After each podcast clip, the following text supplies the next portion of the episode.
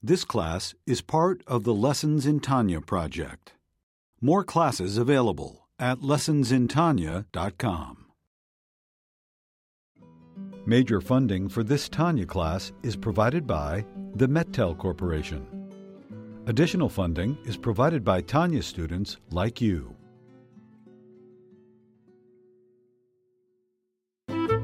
Lessons in Tanya. The Tanya of Rabbi Schneur Zalman of Liadi, taught by Rabbi Ben Zion Krasniansky. Tanya's text elucidated by Rabbi Yosef Weinberg.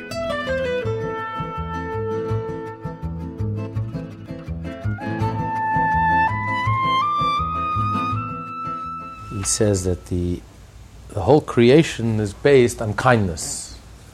Because for Hashem, it's a tremendous descent. It's a tremendous. It's like kindness, like water that flows down to the lowest, to, from the highest peak to come down to the lowest, to take this infinite light and to concentrate into two letters. it takes a tremendous act of kindness from Hashem. Now, in the beginning, Hashem initiated the kindness. But after the creation of man, everything changed. From that point on, we have to instigate the kindness. We have to evoke the kindness. It's like a marriage, like a relationship. In a relationship, the you have to inspire, you have to evoke, you have to seduce, you have to. It's in response. A relationship is in response. You open your heart, and and the, the, your spouse responds. If you're loving and kind, your spouse will respond. If you're interested, your spouse is doubly interested. If you're not interested, your spouse is doubly not interested. because it's, it's a relationship, it's not a mechanical event. It's not you press a button and something happens. There, there, there's a relationship now. So it's all up to us. So if we want to evoke Hashem's kindness, we have to act kind. When we act kindly, then we evoke Hashem's kindness. And although the rabbis say that it's through the studying of Torah that we create the world, we sustain the world, but the rabbis also say that whoever says, all I have is Torah, even Torah he doesn't have. In other words, it's not a, yes, you're right. To build the world is by us studying Torah. We sustain the creation. But because through Torah you draw down, you evoke this tremendous light, this powerful light. But in order to draw down the light, and this light should come down into letters, into words, into should sustain the world, the world of creation, the world which is made and created through words and letters. In order to take this infinite light, to draw down this light into the words and letters, for that, it's an act of kindness. So whoever says, I have Torah, and therefore it's enough for me just by studying Torah in order to sustain the world, it's not enough. Because in addition to that, I need the act of kindness that will take this light that I arouse through studying of Torah, and then this light will descend where it needs to to sustain, create this physical, material, external world. And also draw down all the blessings in a very tangible, concrete way. So that is through the mitzvah of tzedakah. We give tzedakah when we are kind, when we flow from ourselves, and there's a flow from us down to lower than us, to those who are in need, and we generously give, and we open our pockets and open our, our hearts and tangibly give tzedakah.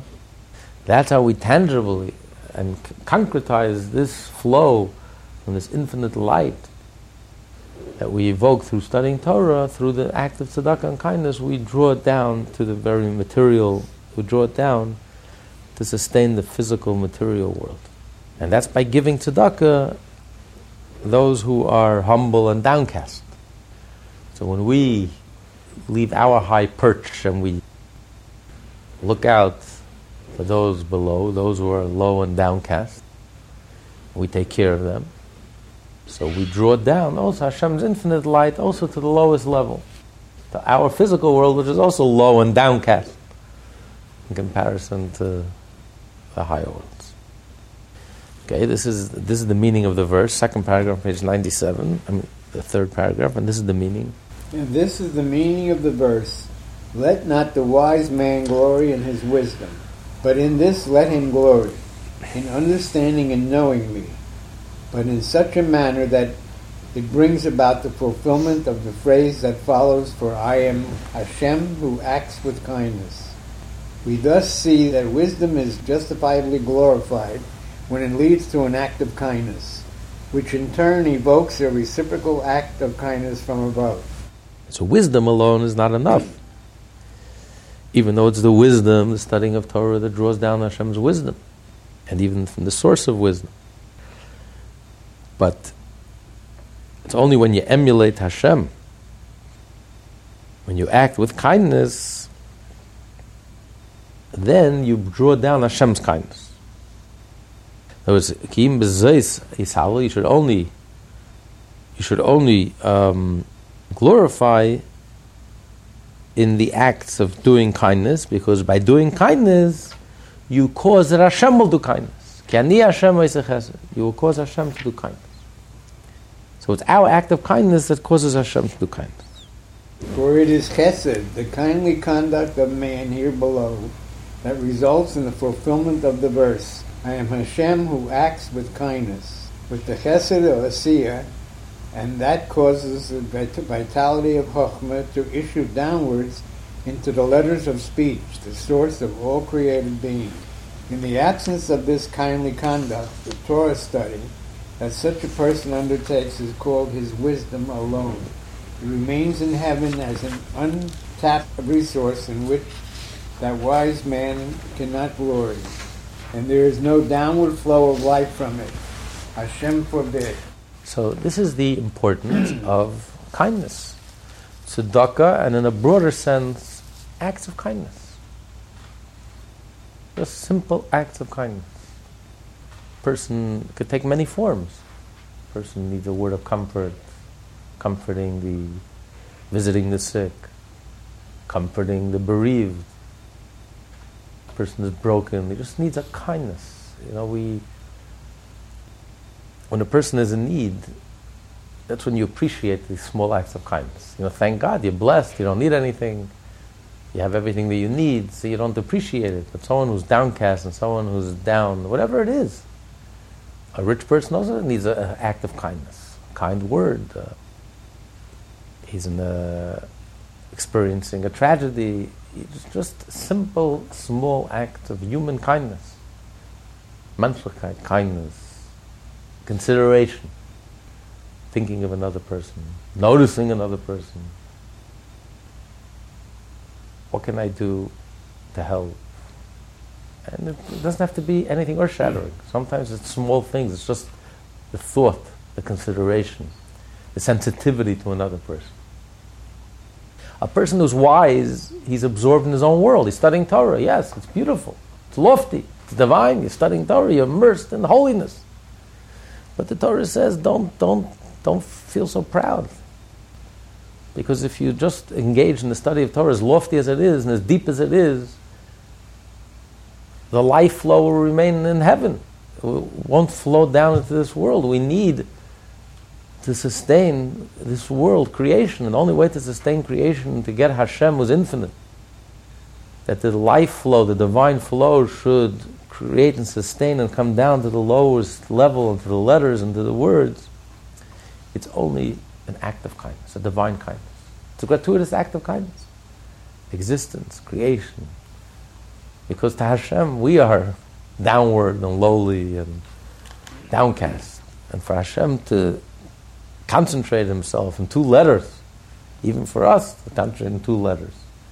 Imagine for Hashem was infinite to concentrate himself in two letters. It's a tremendous, it's like the lowest of the low. It's a pure, pure act of kindness, pure act of goodness. So the whole creation is based on goodness and kindness. So a person only has Torah in his life and doesn't have any kindness, he has no time for other people, is not sensitive to other people, doesn't know what it means to give a kind word to another person, doesn't know what it means to make a person feel like a million dollars, doesn't know what it means to be sensitive to another person's feelings, not to another great person, to a low, a downcast person. But just that little word which that person will never forget. You know, in his moment of need, a person said a kind thing to me, did a kind thing to me. The smallest thing. Can't imagine how people appreciate it. You know, people will never forget. You visit them during Shiva, they'll never forget it for the rest of your life, their life. You were there for them. When they were in a tragedy, you were there. You took the 15 minutes, you took the effort, you took the time just to come and be there. Hey, I care about you, I'm with you. I can't do much. What can I tell you? There's nothing I can tell you. It's a tragedy, but I'm here with you. You're not alone. That small act of kindness is the greatest thing. Take the time to visit someone who's sick, who's stuck, who's sick. I'm here. You're not alone these smallest things a smile, an encouraging word, just noticing another person, hearing about another person. These acts of kindness, this is what Hashem is waiting for, this is what Hashem is looking for. This is what sustains the world. Otherwise, the blessings will remain stuck in heaven. It won't flow, it won't come down.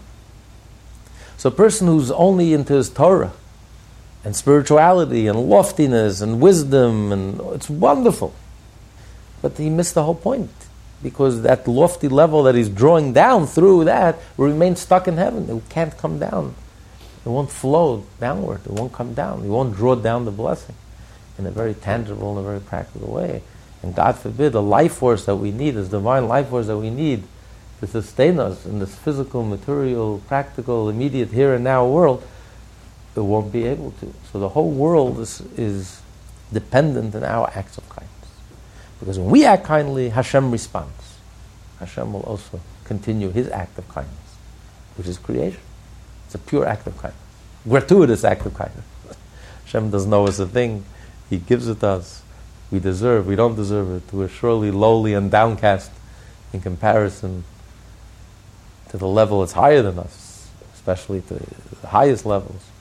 And yet Hashem gives us, and He gives us generously. Every morning we wake up in the morning, it's an act of kindness. Because we owe Hashem.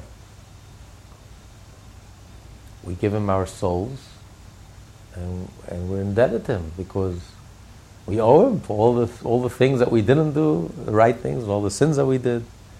And yet Hashem doesn't hold it against us, and He doesn't take advantage. He gives us, returns us our souls rested. One has nothing to do with the other. It's a pure act of kindness every day. And truth is, every moment. We notice it every day when you wake up, but every day is a new day, every moment is a new moment. So the whole world is based on kindness. That's why in Yiddishkeit, kindness is the key. How do you know if what a person is all about? You want to know what a person is all about? What does it say in Ethics of Our Fathers, chapter 2? Rabbi Zake uh, sent us five students. He says, What are the five, what's the most important quality in a person? That a person, most important quality that a person should acquire? And this one said a good eye, and everyone said something else. And I all said a good heart, kind heart. Because it's the acts of chesed which really is really the key. It's one of the three pillars that the world stands on: Torah, Avodah, and Gemilas Chesed. That's the clincher. The clincher is you can have Torah, you can have prayer, but the clincher is kindness. So a person is so busy in his Torah and so busy, and he has no time to notice another human being, and has no time to notice. He really missed the whole point. Was a great Hasidic Rebbe. I think it was Rabbi Naftali in Ropshitz, I'm not sure. When he was a child, his father had a very, was a great rabbi himself, had a, had a visitor a very prestigious visitor. So he told his son, Go, and his son was a prodigy, a brilliant mind. Even as a child, he had a brilliant. He says, Go and innovate something in the laws of hospitality. So son went, left the room, and he comes back 10 minutes later and he says, Fine, let me show you what I innovated. And they brought the guest, the room was all set, the bed was all set.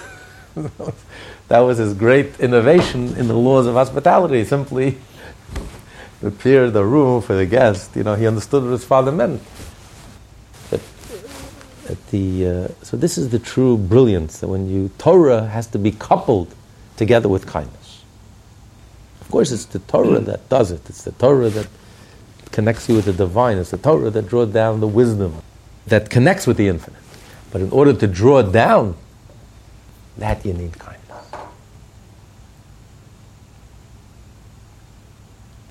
So a Torah that's selfish, that's self-centered and self-absorbed, and that doesn't cultivate the sensitivity to another person to help a, your fellow Jew, the great Rebbe Yitzchak Berditchev, the great Hasidic master, explained in Ethics of Our Fathers, chapter 2, Mishnah 2, that any Torah that doesn't is not accompanied by work, the whole Torah, malacha, Sefer Betela will become nullified, it will lead to sin. Sefer Betela v'gereres oven. And he explained, what does it mean? It means any Torah that's not accompanied by love your fellow Jew like yourself. Love every Jew is a brother and a sister, and it's not accompanied by.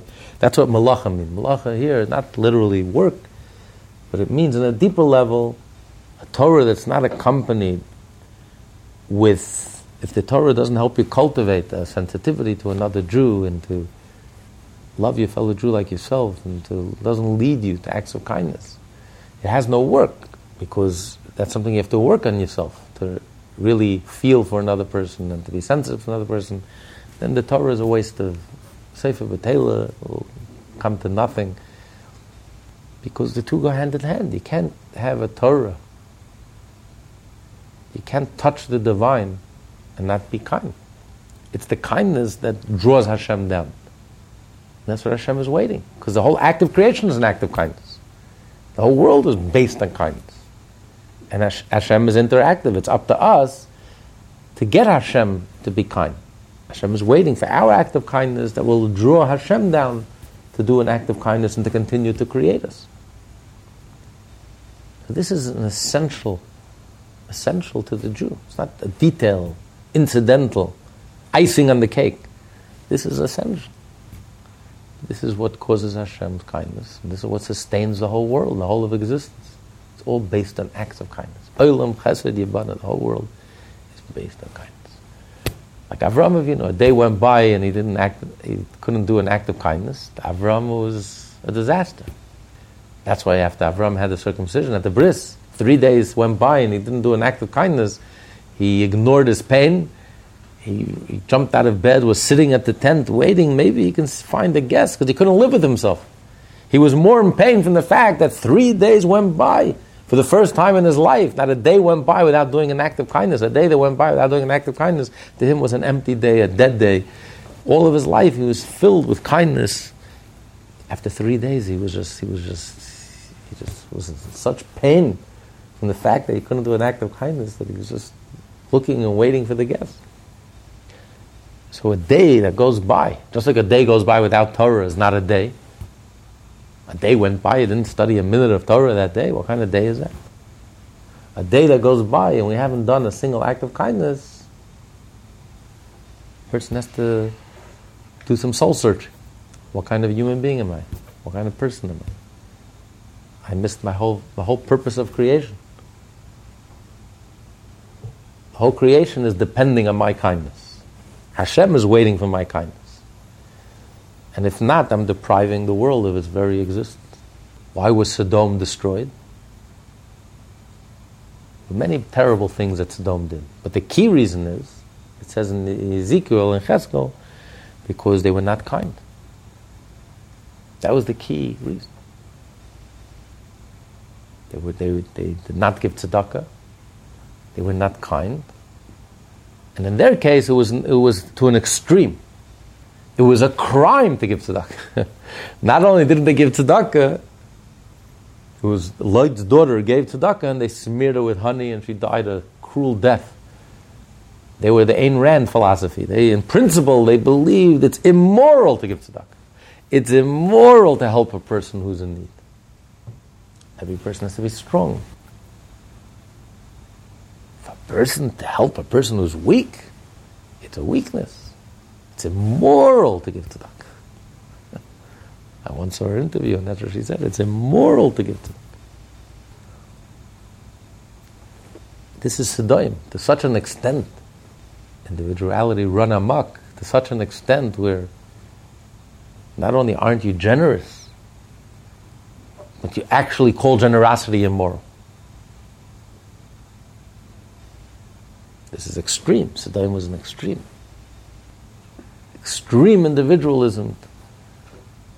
This is like Nazism, fascism. It becomes immoral to do kind. The whole world is based on tzedakah, and generosity, and kindness, and goodness. Yes, this is what the Jew brought to the world. We're guilty as, as charged. I'm very proud of it. it's, not a, it's not taking away from a person's individuality. A person could be very strong and very individualist, and we, we prize individualism. But the whole world is based on tzedakah. Our whole existence is based on tzedakah. The fact that we exist is a pure act of tzedakah. It's a gratuitous kindness from Hashem. And we, in turn, have to become godly and godlike and in turn also do gratuitous acts of kindness to people who are downtrodden and help them. And the truth is, we're helping ourselves more than we help them. We think we're doing kindness to someone else. kindness comes back a thousand times, literally. In the Hebrew, the word to give, the nasnu, is a palindrome. It goes backwards and forwards. You give, it comes right back. If you hit, viko is also a palindrome. It also comes back. So this is what the Alter Rebbe is trying to impress very, very strongly. This is the whole point of the letter. This very long, profound letter. How the whole world, the whole universe, depends on our generosity and our kindness and our, and our tzedakah. The above enables one to understand the statement of Rabbi Isaac Luria of blessed memory that there are two kinds of souls among Jews the souls of Torah scholars who engage in the study of Torah all their lives, and the souls of those who perform the commandments, occupying themselves with charitable and kindly deeds. The entire Jewish people are divided into two groups the Torah scholars, whose main occupation, day and night, every day, all seasons, is the studying of Torah. That's their business, that's what they do. And then the rest of the Jewish people who engage in tzedakah and kindness. It doesn't say all the days of their life, because yes, there are a few Jews, a very select few, that that is all they're engaged in, day and night, tzedakah, but that does not describe the majority. But all the rest of the Jewish people, every one of them on their own level, is involved with tzedakah and is involved with good deeds. Now, surely scholars too need to occupy themselves with acts of kindness as our sages of blessed memory taught, whoever says that he is nothing but Torah, and thus no kindly deeds, does not have even Torah.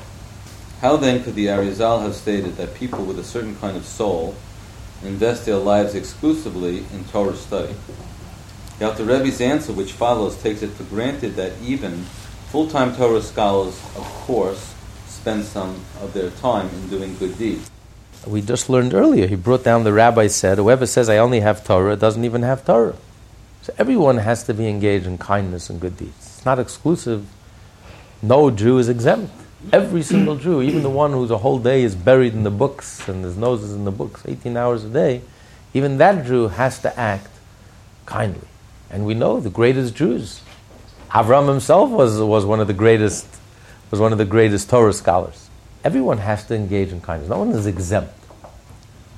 You know, for, for us, the Torah scholars weren't just geniuses.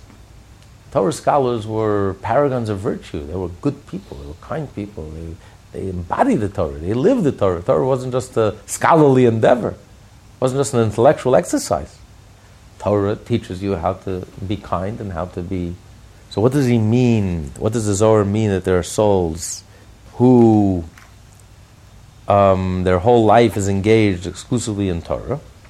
However, as regards Torah scholars, whose study of the Torah is their principal occupation and most of their time is spent in it, with only a minor part of their time spent on the performance of kindly deeds, the effect of their arousal from below to arouse supernal chesed, to call forth and bring down with the infinite Ein Sof light, vested in the supernal Chokhmah, the source of Hashem's Torah, which is in their mouths, extends only to the realm of the souls that are in Beriah, through their occupation with Gemara.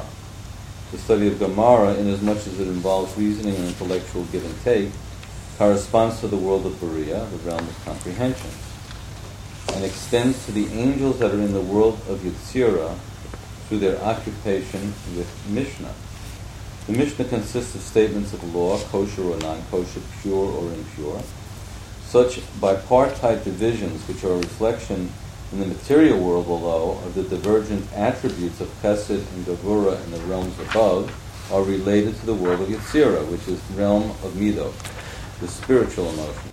Since the rabbis, the Torah scholars, their main occupation is in the study of Torah, so therefore they draw down the light to their level.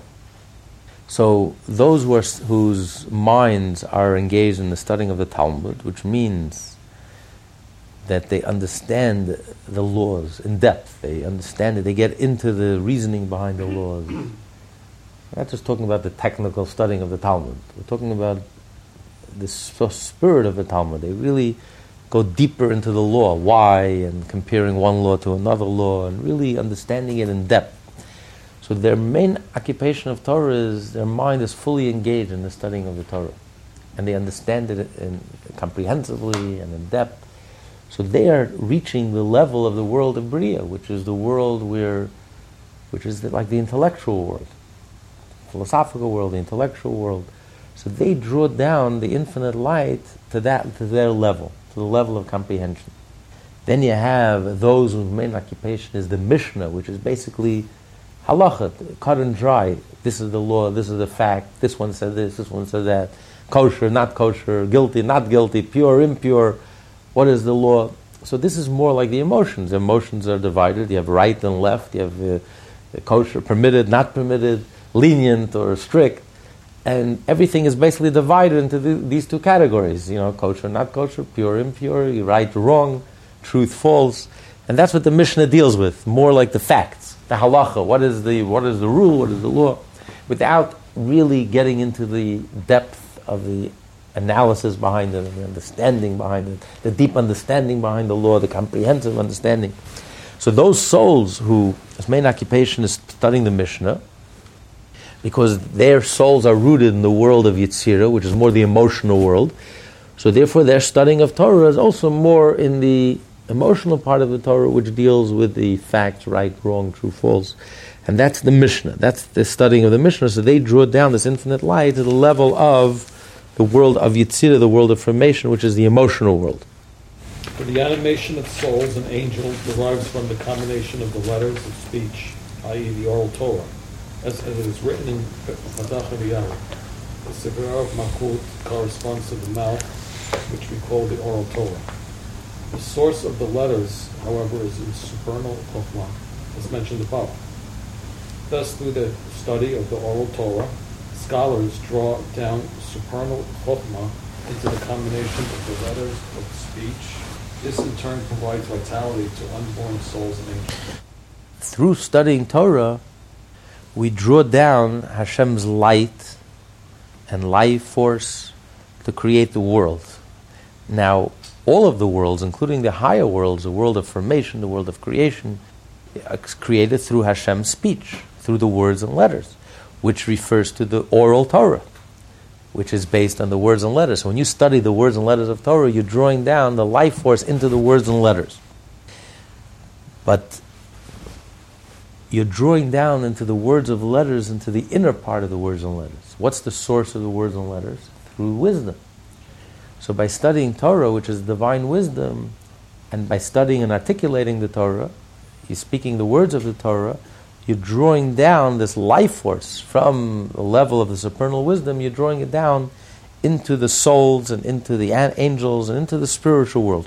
So you're suffusing, you're adding life to the spiritual world. By studying Torah, you're drawing down life to the spiritual world. That's why he said earlier that the Torah scholars are called the builders. They are the ones who, who sustain the world.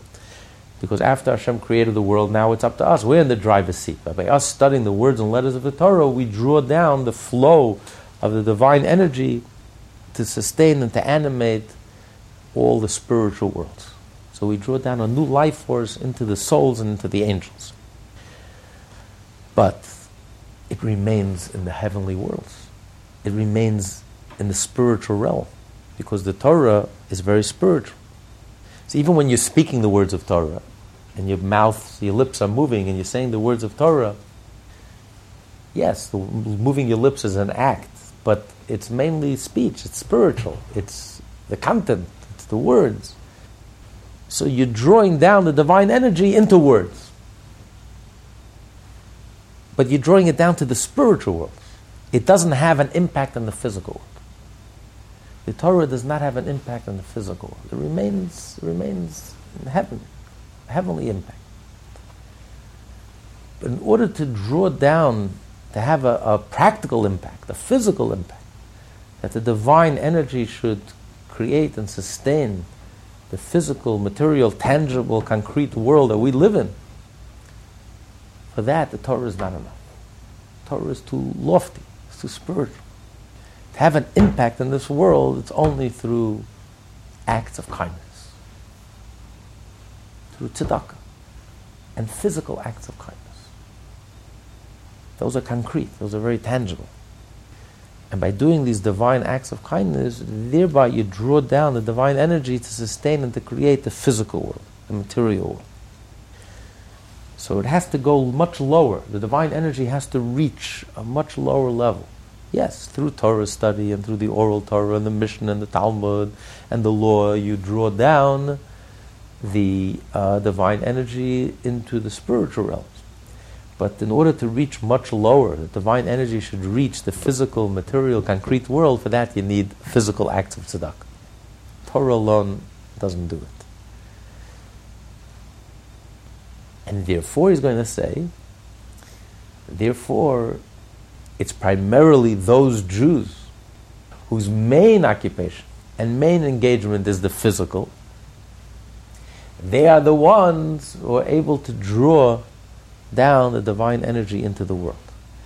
Because the, the rabbis, the scholars, whose main occupation is Torah, so although they also do tzedakah, because a person who only has Torah and doesn't have any kindness doesn't have Torah either. You have to live, you have to practice what you preach, you have to live the Torah. They take it to heart and you have to live it. But nevertheless, since 18 hours a day, their main engagement, their mind is occupied, their main engagement is the inner, the studying of the Torah, so the little kindness that they do is not enough to have an impact in this world. To have a real impact in this world is only through acts of kindness. The person, however, whose main occupation, the rest of the Jewish people, whose main occupation is the physical and the material, so they have the opportunity to do acts of kindness. So when they do acts of kindness, their impact is felt in a very practical way. And you see it also in a practical way. You know, it's, it's through physical acts of kindness, it's being there, being out there, doing the tzedakah, that you actually have a very practical influence. Those who have, those, the Torah has a tremendous influence, but those, but that influence is more on the scholars. Look at all the great Torah leaders and the Torah giants. Their influence was on a, a more spiritual level they taught us wisdom and they guided us and they gave us a certain spirit and a certain energy. But those leaders who were practical and helped us practically, they left the strongest impression. The difference, for example, the Moshe and Aaron. It says when Moshe passed away, the men cried. women didn't cry. When Aaron passed away, everyone cried. The entire Jewish people cried. Men, the women, and for 30 days they couldn't stop crying. Why? Because Aaron was the peacemaker. Aaron went around making peace. When he saw two Jews fighting, he would tell a little white lie. He would go over to one, took him to the side, and says, You know, your friend just came to me and he said this about you, and he said that about you, this wonderful compliment, and this wonderful thing about you. He said, Really? He said that about me? I thought he's my worst enemy. No. He, and he said he feels so bad that he got into a fight with you. And he went to the other person and he told him the, another white lie, the same thing. I just met your friend. And he, really, I, I, maybe he's not so bad. I thought he was horrible. Maybe he's not so Next time they would meet in the street, they would hug each other and make up. He would make peace between husband and wife. Aaron was a peacemaker. Aaron had his eyes, he would draw everyone close to the Torah. Because what Aaron would do is he would single out the bum in the community. And as he was walking down the street, Aaron would sidle up to him, talk to him, how are you? And the person would think, Aaron doesn't mind to be seen in public with me, I'm sure he probably doesn't know who I am, what a reputation I have. I'm the biggest bum of lowlife in town. Aaron, the high priest, he's talking to me, he's friendly to me. And like this, he would slowly, he would say, I better, I better get my act together. And slowly, he would, that's how he would, was his, his eyes were on the ground, his ears were on the ground. He was constantly watching and looking and seeking. And his whole approach was gentle and loving and kind like Hillel. It was Hillel who said we should be the students of Aaron because Hillel practiced what he preached. That was Hillel's approach gentle, kind, patient, bringing people in, elevating them to the Torah without dumbing down the Torah, but elevating the people to the Torah, bringing peace. So Aaron, when he passed away, the whole entire nation appreciated him. Moshe, the great Moshe, there never was a Moshe, there never will be another Moshe. There's only one Mount Sinai, there'll never be another Mount Sinai, never again. We all go to heaven, we don't come back. How many people, Moshe went to heaven and back three times. I mean, Moshe is Moshe. The greatest prophet that ever lived. A greater prophet than Mashiach. The greatest prophet ever will ever live. Moshe, but Moshe was Torah. Torah is truth. Torah is sharp. Torah is crystal clear. Torah is reality. Objective truth. Whether you like it or not, this is the way it is. this is reality. Not everyone can handle it. You know. So the, the, those who are tougher can handle it, but those who are softer, it's, it's very it's very strong, it's very intense, very powerful. Now Moshe in the Torah writes this about Aaron. In the Torah of Moshe, the Torah points out that Aaron was beloved by everyone, while Moshe was more abstract, was more lofty. Was the men cried, the women didn't cry so much. Because it's important for us to know your strength and you have to know your qualities. This is Moshe. Of course, Moshe did kindness. Moshe is the one who gave him the manna. Moshe is the one who took care of the Jewish people. But Moshe's primarily, his essence was Torah. So a person whose whole life is Torah, his impact is also on the spiritual level. He's teaching us wisdom, he's teaching us, guiding us. He's the spirit of truth, the spirit of godliness, the spirit of holiness. That's what Moshe embodied. But his, prim- his primary focus was not kindness. His primary focus was the studying of Torah. Well, Aaron, his primary focus was kindness. That's why he lit everyone's candle. He was the lamplighter. He was the one who kindled everyone's spark, ignited everyone's spark. He was able to reach everyone through love and kindness. So his impact was also very, he was able to reach the lowest level. Like Avram. Avram was able to reach everyone, even the lowest level, even those environmentalists who worship Mother Earth. Doesn't get lower than that. You worship, you worship uh, the dust under your feet. At least idols, they worship something greater than them. You're, you're worshiping the dust under your feet, Mother Earth. It's the ultimate paganism. And Avram was able to reach, even, even them was able to reach and to teach kindness. Just supposed I know.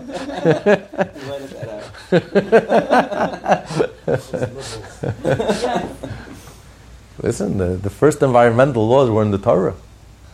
Take care when you surround an enemy, you're not allowed to chop off a fruit giving tree. No one has to teach us envir- environmentalism.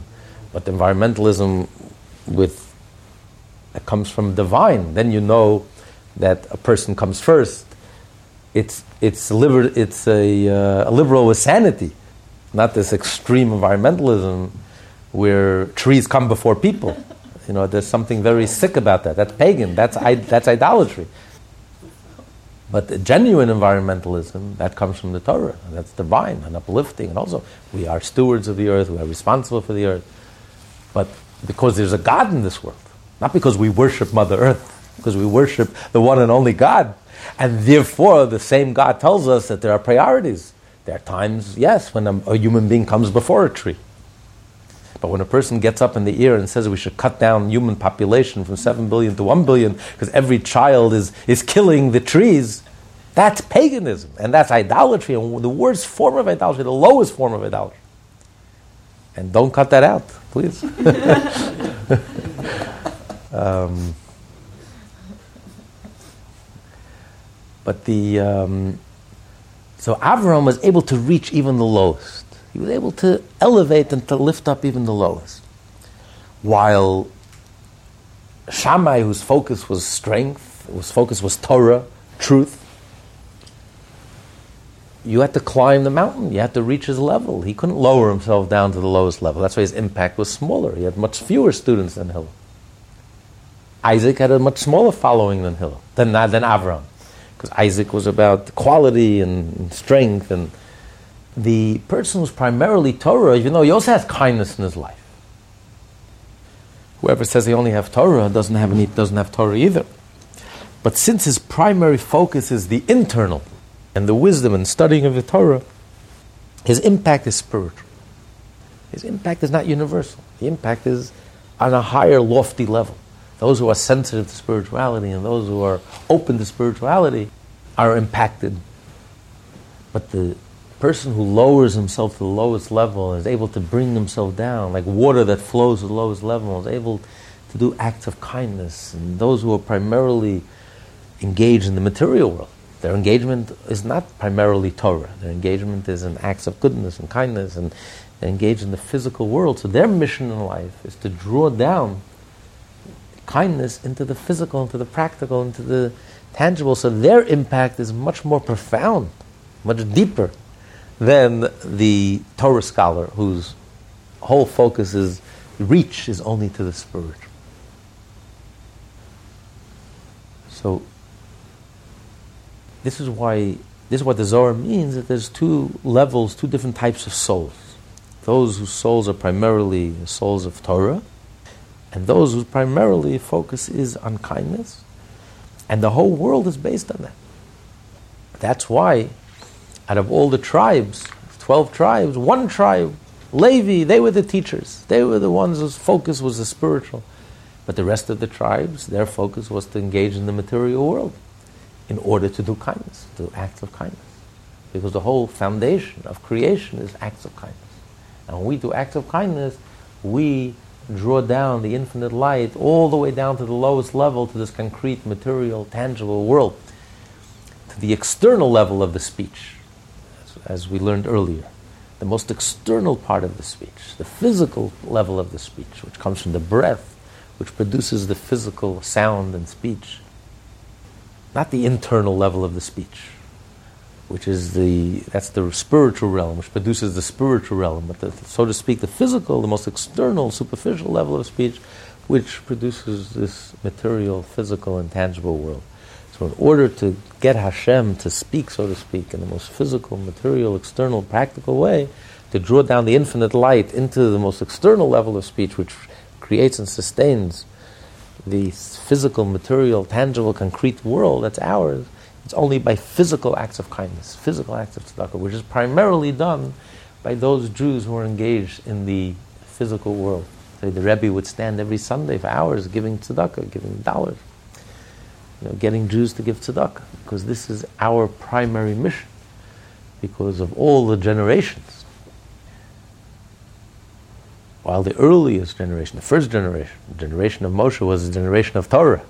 And even the generation of the rabbis, the Talmudic rabbis, their primary engagement was the studying of Torah.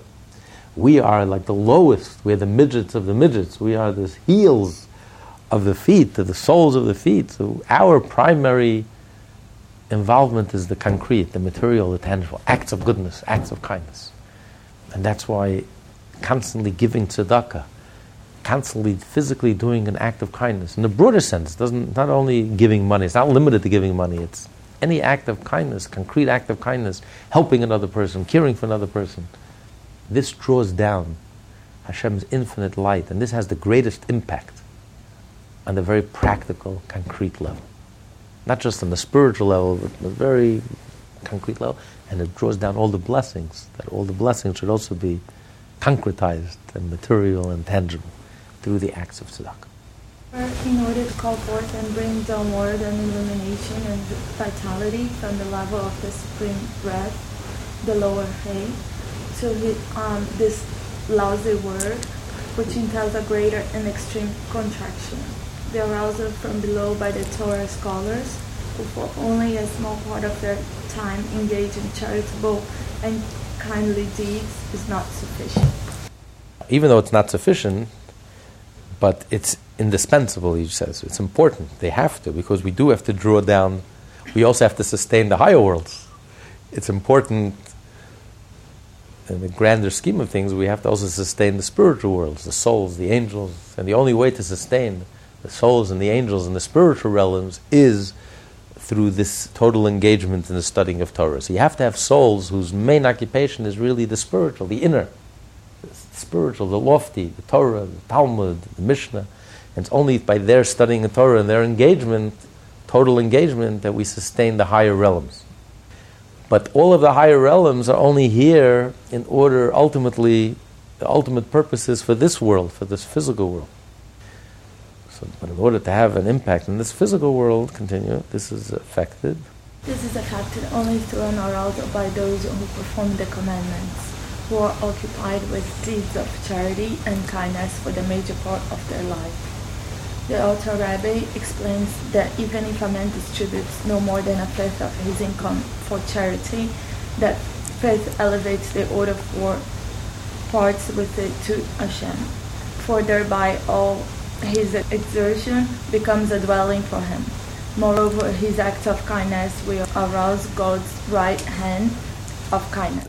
So he's explaining what he just said that he said most of their engagement, most of their days are engaged in tzedakah, charity, and kindness. The question is, what do you mean?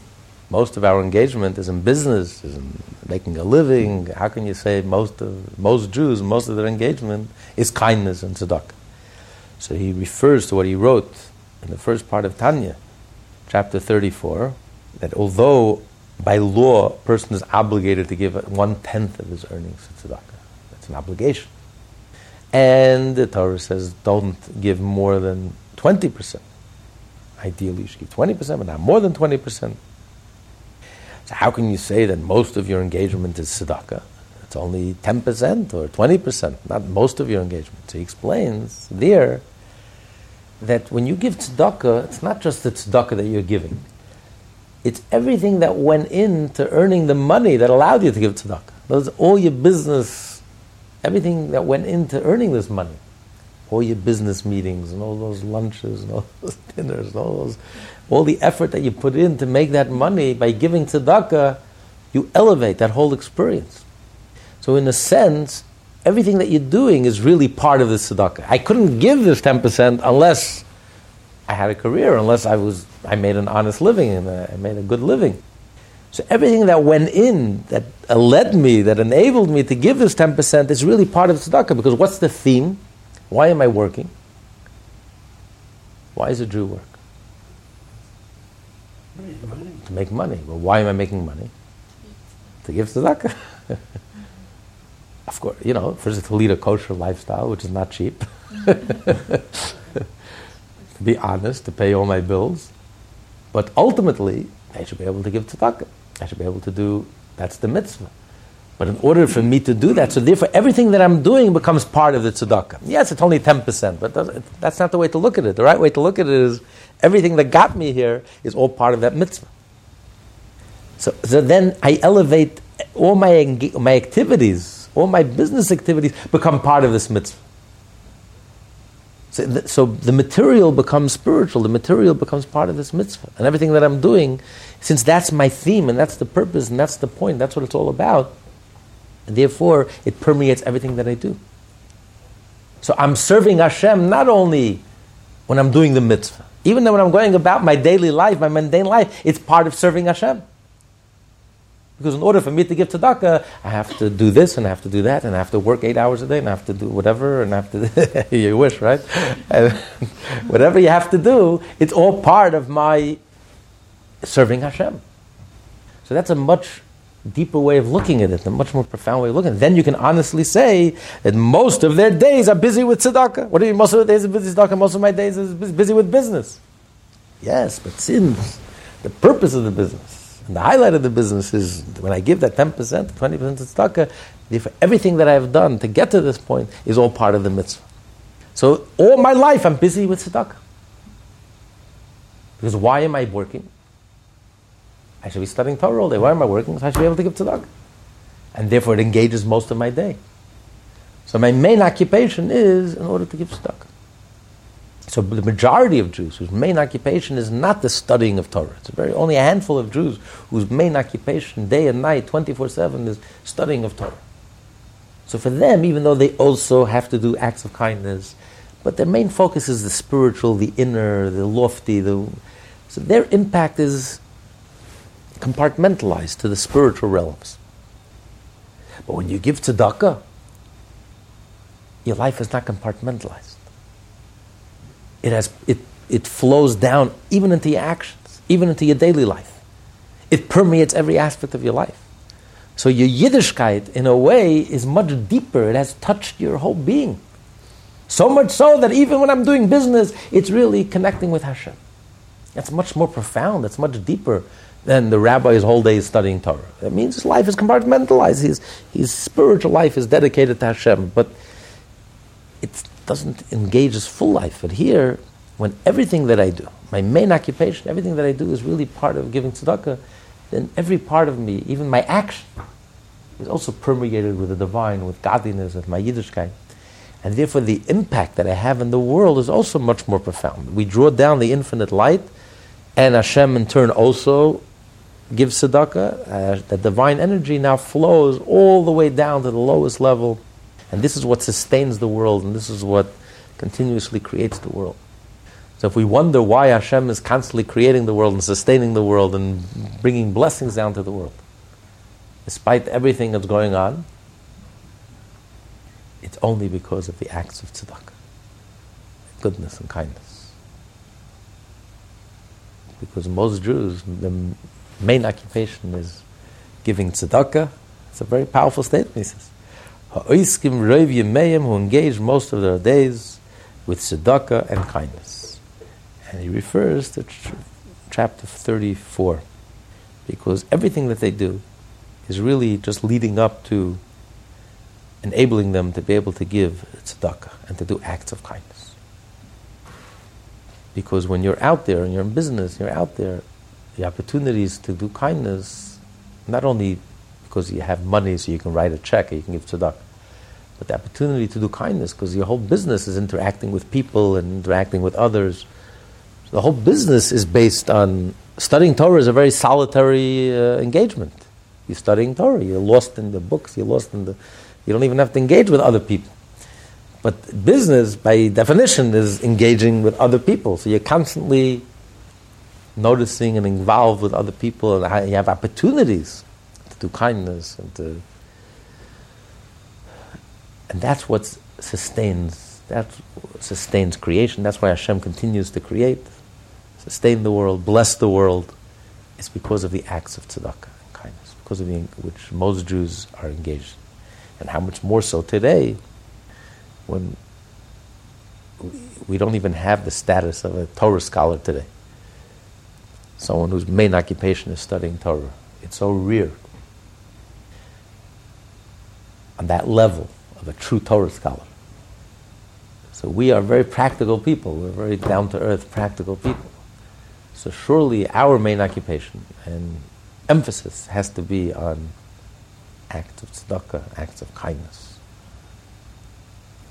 And uh, even those who are fortunate enough to be engaged in Torah study, it's not enough for them just to be engaged in their own Torah study, but they have to dedicate their lives also to do kindness, to communicate that Torah study, to teach, to communicate, to, to be involved, interact with the community and build and, and help another person and acts of goodness and kindness. That has to be, that's a key emphasis, especially in today's day and age when we want to draw down Hashem's light in the lowest level, when the world has reached the lowest of the low, we want to draw Hashem's light into this lowest, lowest level, we also have to lower ourselves and help and be there for others and be kind and do acts of goodness and kindness. And then Hashem will also draw down His infinite light into our world, and our level. That is why people who are mainly occupied with such mitzvah are called the supporters of the Torah itself, and not only of those who study the Torah, for by their activities they draw down the light of the Torah from its root and source so that it will illuminate this physical world below. That's why they're called supporters of the Torah. It doesn't say supporters of those who study Torah. That would make more sense. There are people who partner with the Torah scholars and say, I'll work, you study Torah, and I'll support you. He should have said supporters of those who study Torah. He says, no, supporters of the Torah itself. Because by acts of tzedakah, you're not only supporting those who study Torah, you're supporting the Torah.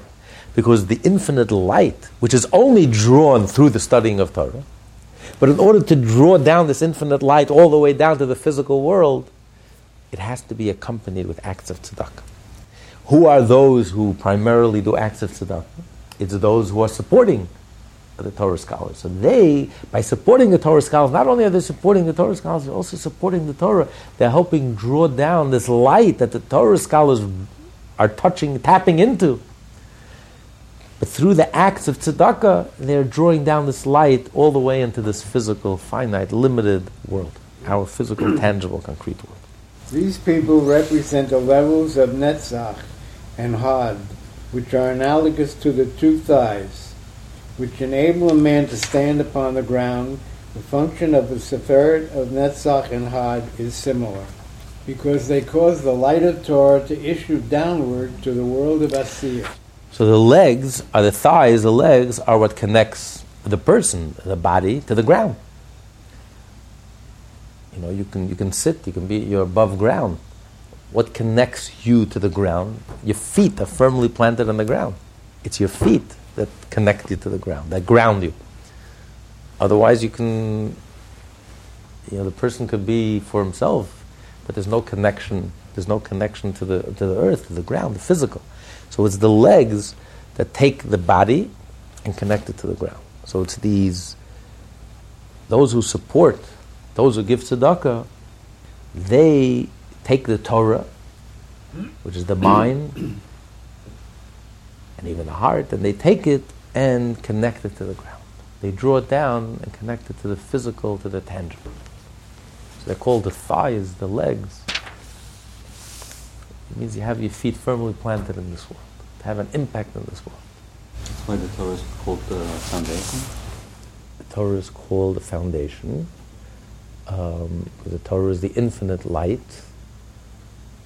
So yes, the Torah is what draws down Hashem. It touches, taps into the divine light. But what draws it down is tzedakah. You need the legs. If a person has no legs, God forbid, doesn't affect your mind. You can have your mind, but you're not touching the ground. You're disconnected from the ground. It's the legs that connect the body, the brain to the ground.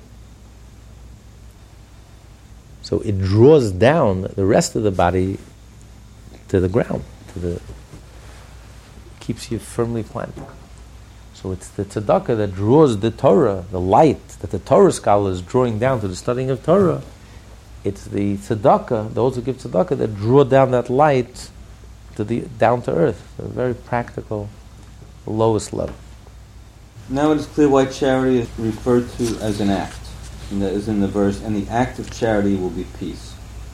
For the effect of charity is to elicit the light of Hashem down to the world of Asiya. And this is the meaning of the subtle phraseology of the Holy Zohar, he who makes the holy name expressly saying who makes. That's why he says act of tzedakah is an act because the the effect of tzedakah is to draw down the light to this physical world, the external world, the most superficial world, the most tangible, concrete world, which is our world, the world of Asiya. Okay, now we're coming back to the beginning of the letter. Now we're coming to the punchline of the whole letter. It's a very long, lengthy letter, very profound. And the question that he posed at the beginning is the whole letter began, he quoted a verse from Samuel. It says that King David made a name for himself literal meaning is that he had a good reputation amongst Jews and even amongst non Jews because he would bury the enemies, he would bury his enemies, take care of them, treated them with dignity, even, even his own enemies, after he killed them, he would bury them. And um, that's a literal meaning. But the Zohar says it means that King David made Hashem's name. How? By giving tzedakah. Through his acts of kindness, he, ma- he created, he made Hashem's name. So he said, what do you mean you make Hashem's name? How, do, how does a human being make God's name, Hashem's name? So first he explained the idea of name. The name is Yud K, and Hashem creates the world with the Yud K. And the whole idea of letters and, and words, and the Yud, uh, with, with Yud Hashem created the Olam Haba, the Garden of Eden, and with the Hey Hashem created this world. And after this whole explanation, now we come back to the beginning to understand this whole idea. So he says, and this is the meaning of the subtle phraseology of the Holy Zohar. For as an arousal from below, through charity and mortal chesed, one arouses the supernal chesed, to elicit the infinite Ein Sof light from the supernal chachma, the yud of the divine name, to the hey of the name, to the speech and breath of Hashem's blessed mouth, in order to draw down divine light to the world of Asiya, and analogously speaking, though infinitely incomparable, a human being speaks only to others, and not when he is alone. And then, when speaking to them, he contracts his intellect and thought. The intelligent will understand. So that's the idea. Why do you have to make Hashem's name? Because it's unnatural for Hashem to draw down His infinite light, His infinite wisdom, into two letters, concentrate into two letters, which is the whole source of this world and the upper worlds, the two letters of Yud K, is completely unnatural. It comes about through tremendous tzimtzum. So you have to make it. It's not something that's natural, something that has to be made. What causes it? How do you make it? How do you affect this? Tremendous concentration of Hashem's infinite light in order to Hashem should say, so to speak, these two letters and thereby create and sustain, continue to create the upper world and the lower world and our world. It's by acts of tzedakah. When we give tzedakah, since God is interactive, so Hashem is interactive, we give tzedakah, we cause Hashem to give tzedakah. So King David, by his acts of goodness and kindness, which is connected to the literal meaning of the verse, he made a reputation for himself by his generosity and his acts of tzedakah and kindness. He made Hashem's name he caused Hashem to draw down. Because Hashem for himself, he doesn't need to speak. Speech is only for someone else. Hashem alone, left alone, there's no speech. Speech is only when you have to speak to someone outside of you. So, what causes Hashem to speak to others? When we notice another person. When we speak to others, when we're kind to others. So when we're kind to others, we cause Hashem also to speak. And, so to speak, to notice us. But the difference is when we speak, the person exists even before we speak. We just speak to someone outside of us. We don't create them. When Hashem speaks, his speech creates something outside of him. But when we're able to do an act of goodness and kindness to those outside of us and to help them. And especially when we do a concrete act of goodness and kindness. So we cause Hashem also to speak. And to create a world that's outside of Hashem. So when we do an act of kindness to someone else, Hashem creates someone else. He creates us. He continues to create us. Hashem is interactive. He says in the parentheses, but not when he's alone, because there is a concept of speaking to yourself. there, right, there is that concept. It happens to the best of us, right? Speak to yourself. but I'm such a news. right. You say, how, how, do you get? How do you make? How do you make sure your spouse will listen to you? Speak in your sleep. listen to every word. but um, sorry, that's not a good joke for newlyweds. no, no. uh, uh, so there is a concept where Hashem sort of speaks speaks for himself. Is there's the idea before the Tzimtzum even there's an idea of Hashem's royalty, Hashem's speech. That's like Alter Rebbe says elsewhere. It's like Hashem speaking to himself. But the true speech is when you speak to someone else, when there's somebody to speak to. Don't, don't worry, rabbis speak to themselves all the time. no one is listening to what they say. but the re- normal speech is uh, you're speaking to someone else. There's, there's an audience, there's somebody listening to you, somebody hearing you. When Hashem speaks, He creates the audience. So, in order for Hashem to speak and to create the Yud K, the two letters, and to create the world that's outside of Hashem, the higher world, the spiritual world, the physical world, the material, the tangible world, it's when we do an act of kindness, when we notice someone else. That's what tzedakah is. Tzedakah is you're helping someone else. The downtrodden, someone who's outside of you, someone who's not even on your level. That's the true meaning of asiya. It says tzedakah is action. What's the difference between action? Why the emphasis on action?